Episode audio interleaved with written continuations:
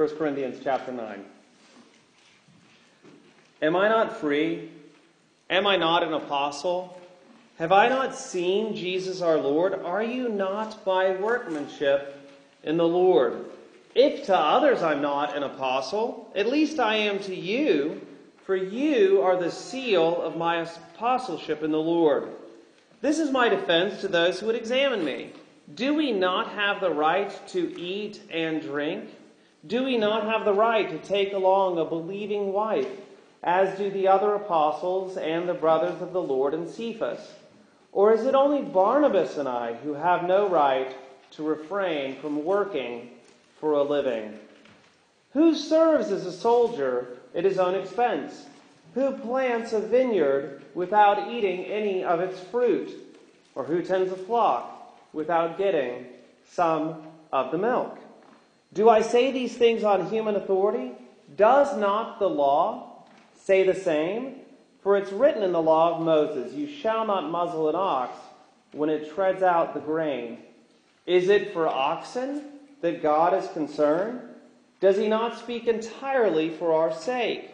It was written for our sake because the plowman should plow in hope, and the thresher thresh in hope of sharing in the crop. If we have sown spiritual things among you, is it too much if we reap material things from you? If others share this rightful claim on you, do not we even more? Nevertheless, we have not made use of this right, but we endure anything rather than put an obstacle in the way of the gospel of Christ. Do you not know that those who are employed in the temple service get their food from the temple, and those who serve at the altar share in the sacrificial offerings?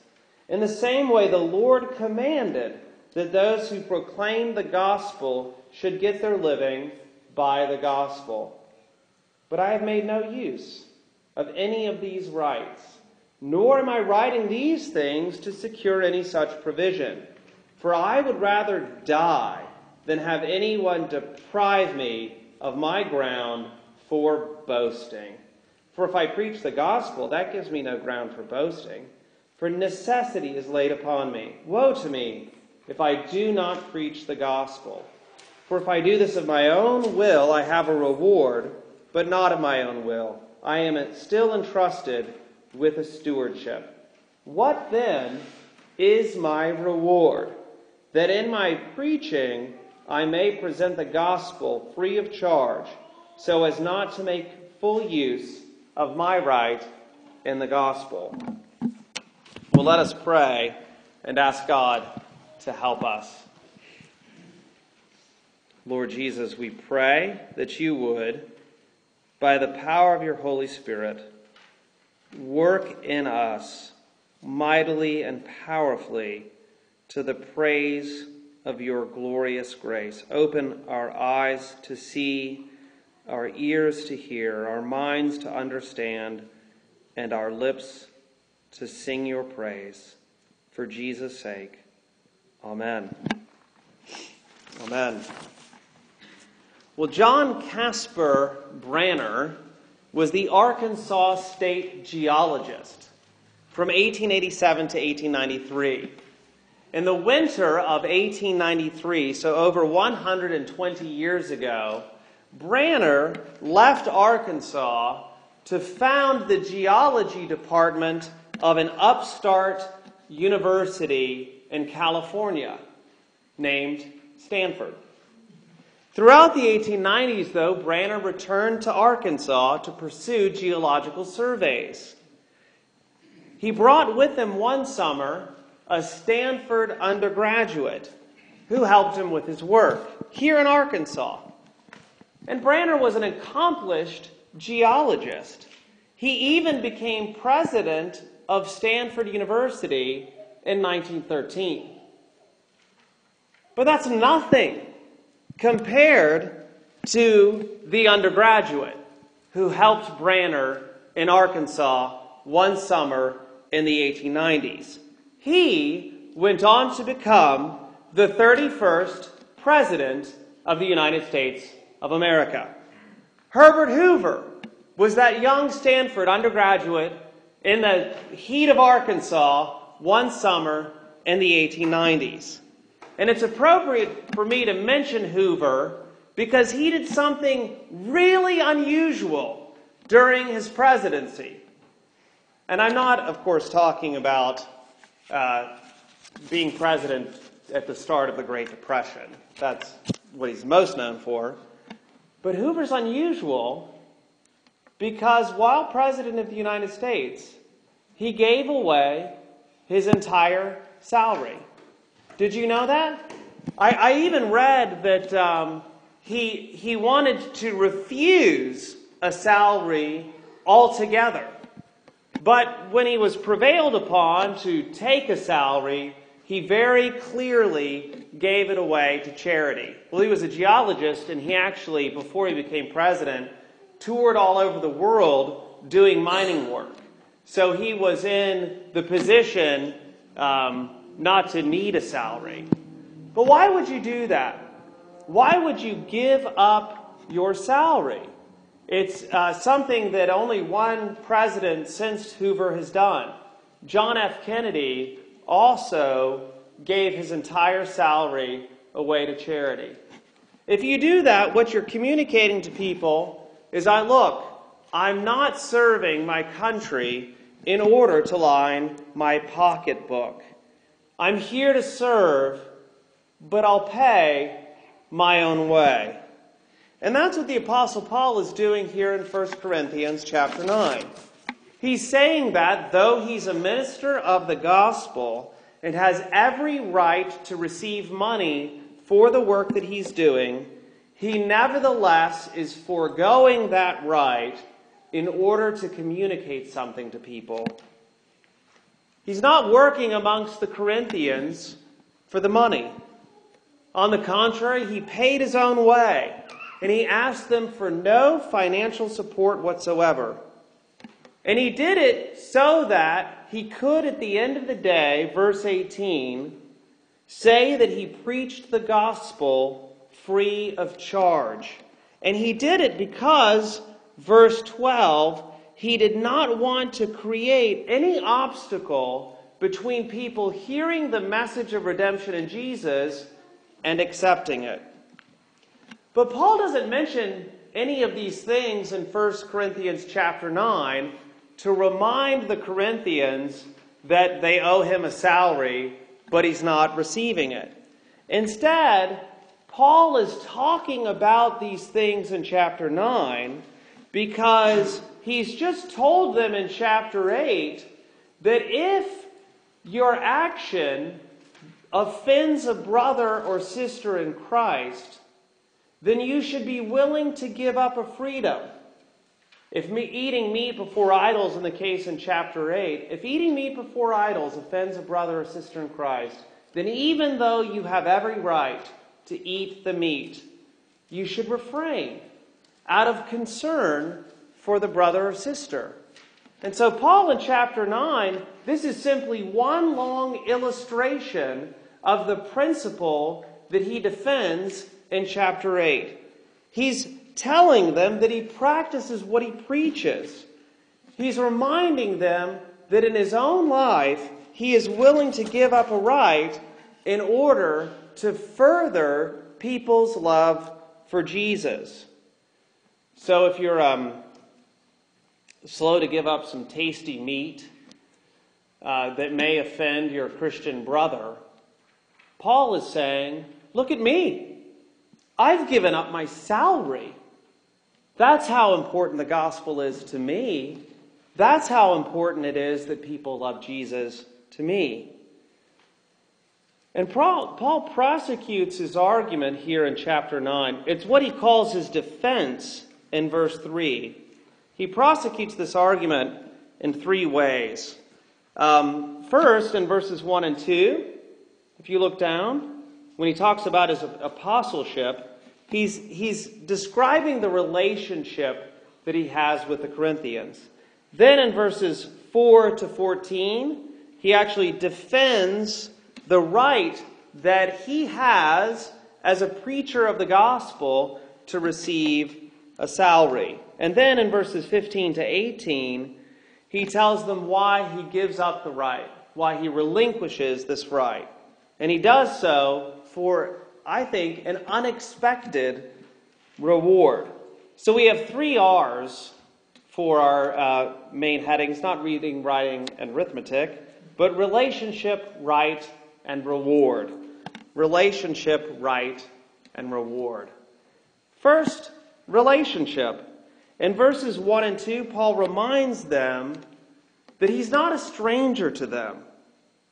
He's not telling them these things because he's, he's foreign to them. No, on the contrary, he's their apostle.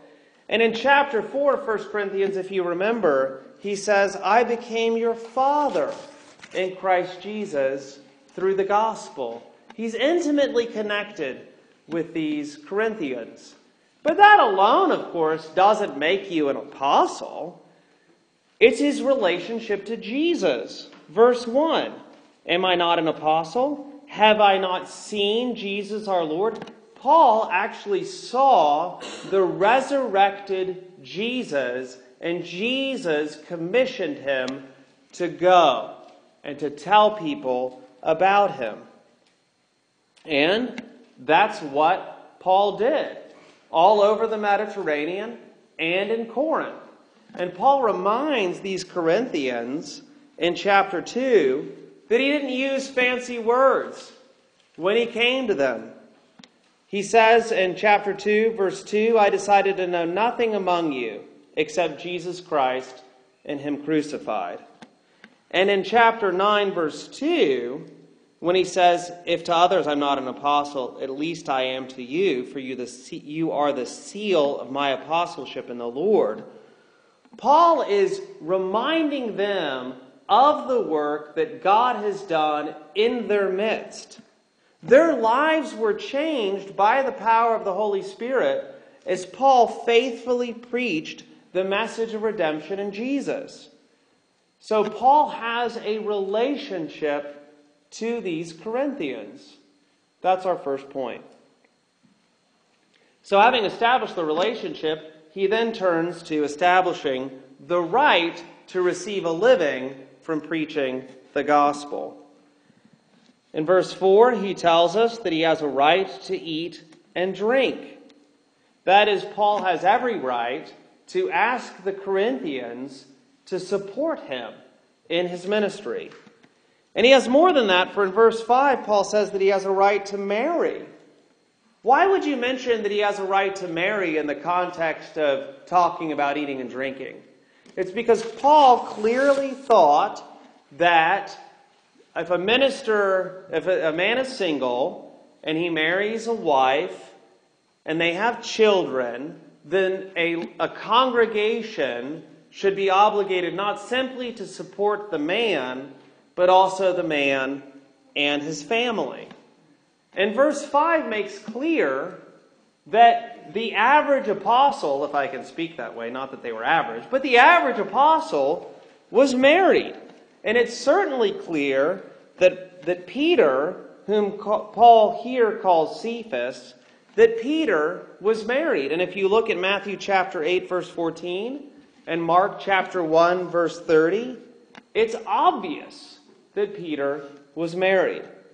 So, just an aside, notice how wrong people are who say that a preacher of the gospel should not be married. For Paul clearly thinks not only that preachers of the gospel are married, but even a preacher of the gospel, while being a preacher of the gospel, could get married, have children, and expect his church to support him. Now, of course, we know from 1 Corinthians chapter 7 that Paul uh, has no plans to get married.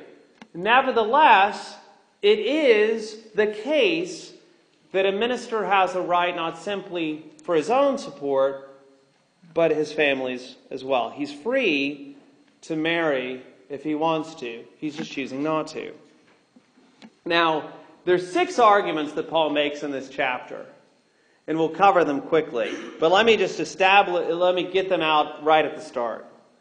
So, to establish his right to financial support, Paul appeals to one, a general principle of employment, two, to the Old Testament, three, to reciprocity, give and take, four, to Corinthian practice, five, to temple practice, and finally, sixthly, to Christ's own command. So, as I, prom- I promise you, we'll cover each one quickly. First, there's a general principle of employment. We see this in verse 7 if you look down, when he says, Who serves as a soldier at his own expense, who plants a vineyard without eating any of its fruit, or who tends a flock without getting some of the milk. A soldier is right to expect rations in the army. Someone who plants a vineyard plants in the hope of getting some of its fruit. And someone caring for a flock expects milk. Just think about it in our own context. Let's um, say you come over to my house and you mow my lawn as a favor to me. That's one thing. But if I expect you to be at my house at 10 a.m. every Thursday, you're going to want more than a thank you. You're going to want some kind of payment. And that's Paul's first sound, that's Paul's first point. Workers deserve their wages. Second, Paul appeals to the Old Testament in verses 8 to 10. And I really love this. Paul quotes the Old Testament book of Deuteronomy from the law of Moses, Deuteronomy 25, verse 4. You shall not muzzle an ox when it treads out the grain. You shall not muzzle the ox when it treads out the grain. And Paul immediately applies this verse to preachers of the gospel. Verse 10 Does he not speak entirely for our sake? Well, how are we to understand Paul's comments here? Uh, it's interesting. But one, one commentator notes that, that Paul actually could have chosen a better verse. You know, I can't imagine writing a commentary and writing, you know, Paul could have chosen a better verse, but, but one commentator did. Deuteronomy 24 15, for example, uh, talking about a poor worker's uh, wage, says, Give it to him, quote, on the same day, before the sun sets, for he is poor and counts on it. Why then does Paul choose a verse about muzzling an ox? I think the best answer is that Paul is using the Old Testament to make an argument from the less to the greater. It's not an analogy. We're not supposed to somehow imagine preachers as oxen, though, I mean, perhaps sometimes we actually do. To think rightly about this passage, we should consider that, as one commentator points out, it is not the ox that has the principal part in plowing or treading out the corn, but man, by whose industry the ox himself is set to work. Paul is saying that if it's appropriate for the ox to get food, then how much more appropriate is it for the man who's making the ox to work. And I think that's how we should understand the rest of verse 10. The plowman should plow in hope, and the thresher thresh in hope of sharing in the crop. And how much more then should ministers of the gospel receive a living for their much more valuable work? So that's the second way Paul establishes his right. Third, in verse 11, Paul appeals to reciprocity, to give and take. He says, Look, having received spiritual benefit from me, it is not inappropriate for me to ask for material benefit from you. Fourth, in verse 12, Paul, when he says, If others share this rightful claim on you, do not we even more? Paul is basically saying, look, you already recognize, you already recognize that other people who are teaching you have the right to receive a living. We see this um, more in 2 Corinthians, where it becomes a point of issue. And so it's not inappropriate if they already uh, license the principle, somebody who teaches us about Jesus deserves to get some money for it, that they would withhold money from the man who first brought them the message of redemption in Jesus, namely the Apostle Paul. Fifth, in verse 13, Paul appeals to temple worship. Now, it's unclear here whether he's talking about the temple worship in Jerusalem or pagan temple worship or maybe both. But it doesn't matter because the principle is the same. Priests universally receive support for their temple service, and Christian ministers have a similar right that arises from their faithful preaching of the gospel. Finally, in verse 14, Paul reminds the Corinthians that it's the Lord Himself. And when he says the Lord commanded, he's talking about the Lord Jesus. Jesus commanded that those who proclaim the gospel should get their living by the gospel. And we see in Matthew 10:10 10, 10, and in Luke 10:7 7, Jesus doing just that. So Paul proves that a Christian preacher has a right to receive financial support from a general principle of employment, from the Old Testament, from reciprocity, from Corinthian practice, and from temple practice, and from Christ's own command.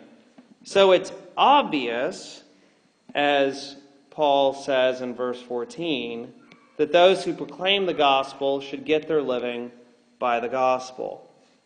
Paul proclaims the gospel. And he has every right to expect a living from it.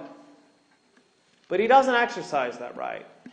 He has the right, but he refuses to exercise it. Why does he do so? Why does Paul refuse the right to a salary? Well, he tells us. Paul chooses not to exercise the right because Paul is looking for a reward. And that's our third point Paul's reward.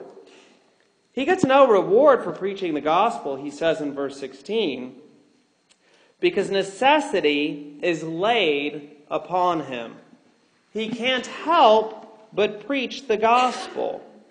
Verse 16 Woe to me if I do not preach the gospel. But, he says, he's got the prospect of a special reward, and he's seeking it. He's obtaining this special reward. Now, what is his special reward? Is it some kind of special merit in heaven?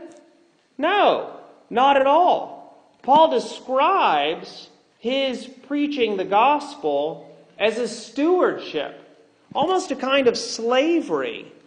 And does a master thank his servant because he did what was commanded?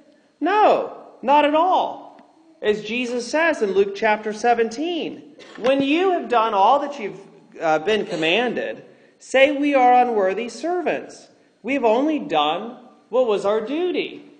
So Paul's work isn't meritorious. He's not earning God's favor by working for free. And after all, if that were the case, then all ministers should preach the gospel free of charge in order to earn God's favor. And besides, it can't be God's favor because Paul makes clear what his reward is. He writes in 1 Corinthians chapter 9, verse 18, What then is my reward? What's his reward? That in my preaching I may present the gospel free of charge so as not to make full use of my right in the gospel.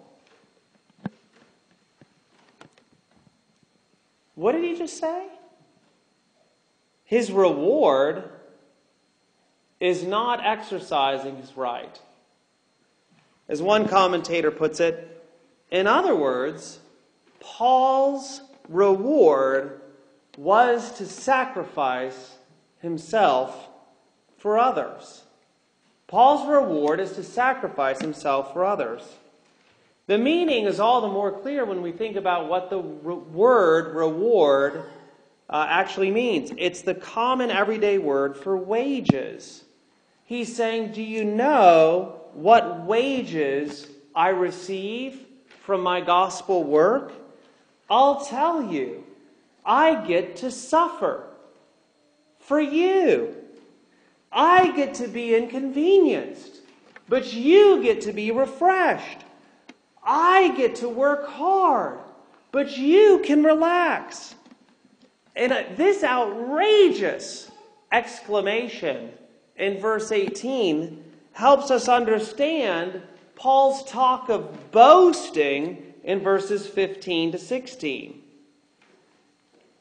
It's interesting. Paul's use of the word boasting here and elsewhere in his letters is unusual. It's unusual to our ears, and it would have been unusual to the ears of his original audience.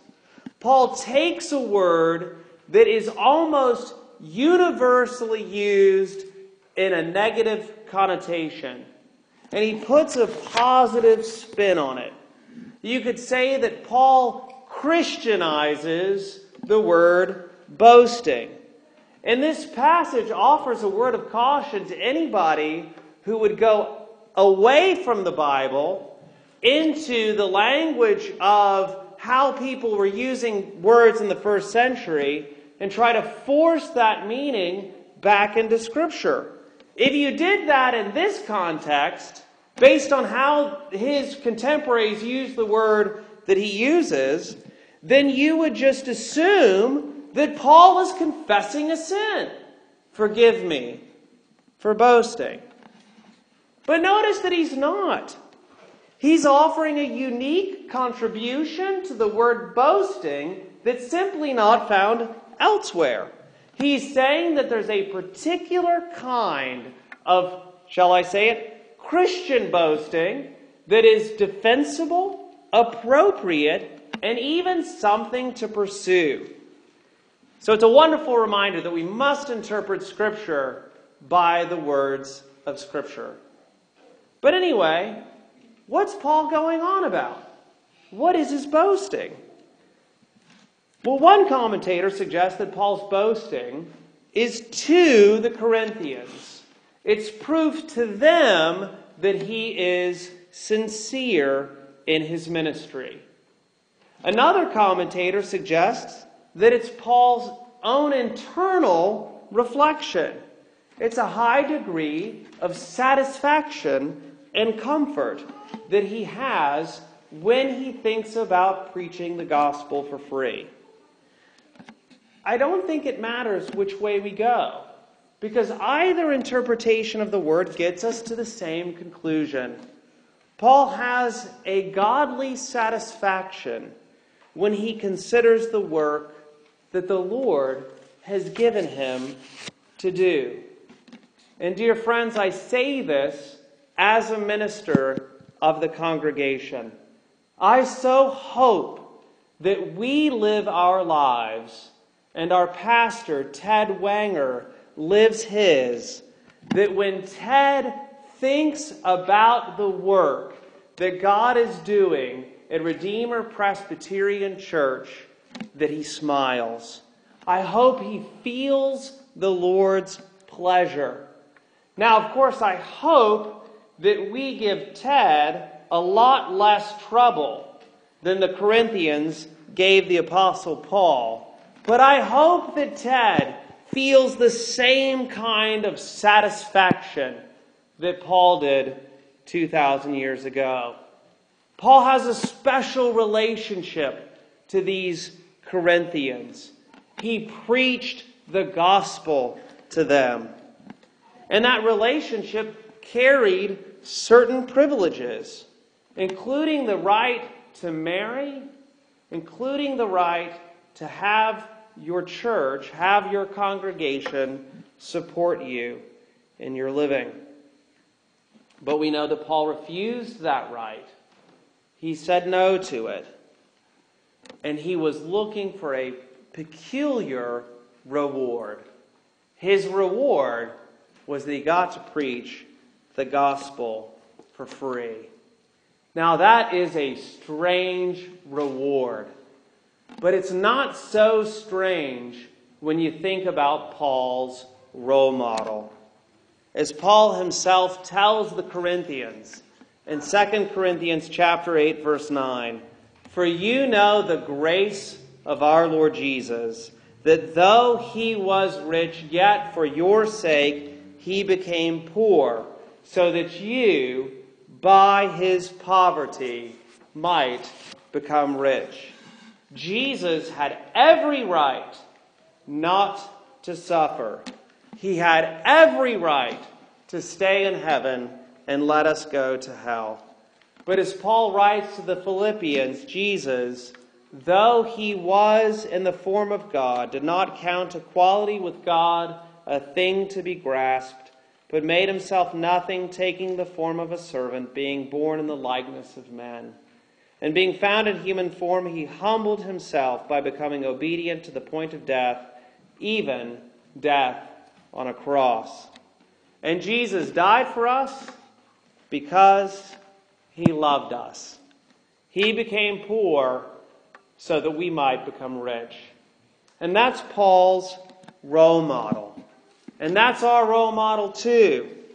And it means that if I have to give up something for your sake, and you have to give up something for mine, then we ought to say to each other and to ourselves, how sweet it is to suffer for one another. How wonderful it is to give up a freedom out of love for a brother or sister in Christ. Now, if someone says that we're not free in Jesus, or that we don't have certain privileges, then we ought to gently and lovingly correct them. But oh, how sweet it is, or at least how sweet it ought to be, to give up our rights for the sake of our brothers and sisters in Christ. That's the kind of attitude that we should have towards each other. And that's the kind of attitude that we should have when we give up what is owed to us out of love for a brother or sister in Christ. And if we're honest, that's not the attitude that we have, is it? Or if it is, we give up our rights begrudgingly, or we want recognition. So we must pray that God the Holy Spirit will so work in our hearts that we can live in freedom and that we can gladly and joyfully give up freedoms and privileges for the sake of one another. Well, let's pray and ask God to do just that.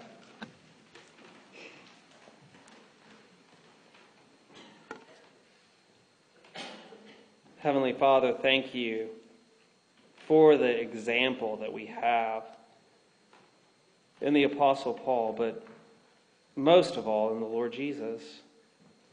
That though he was rich, yet for our sake he became poor to make us rich.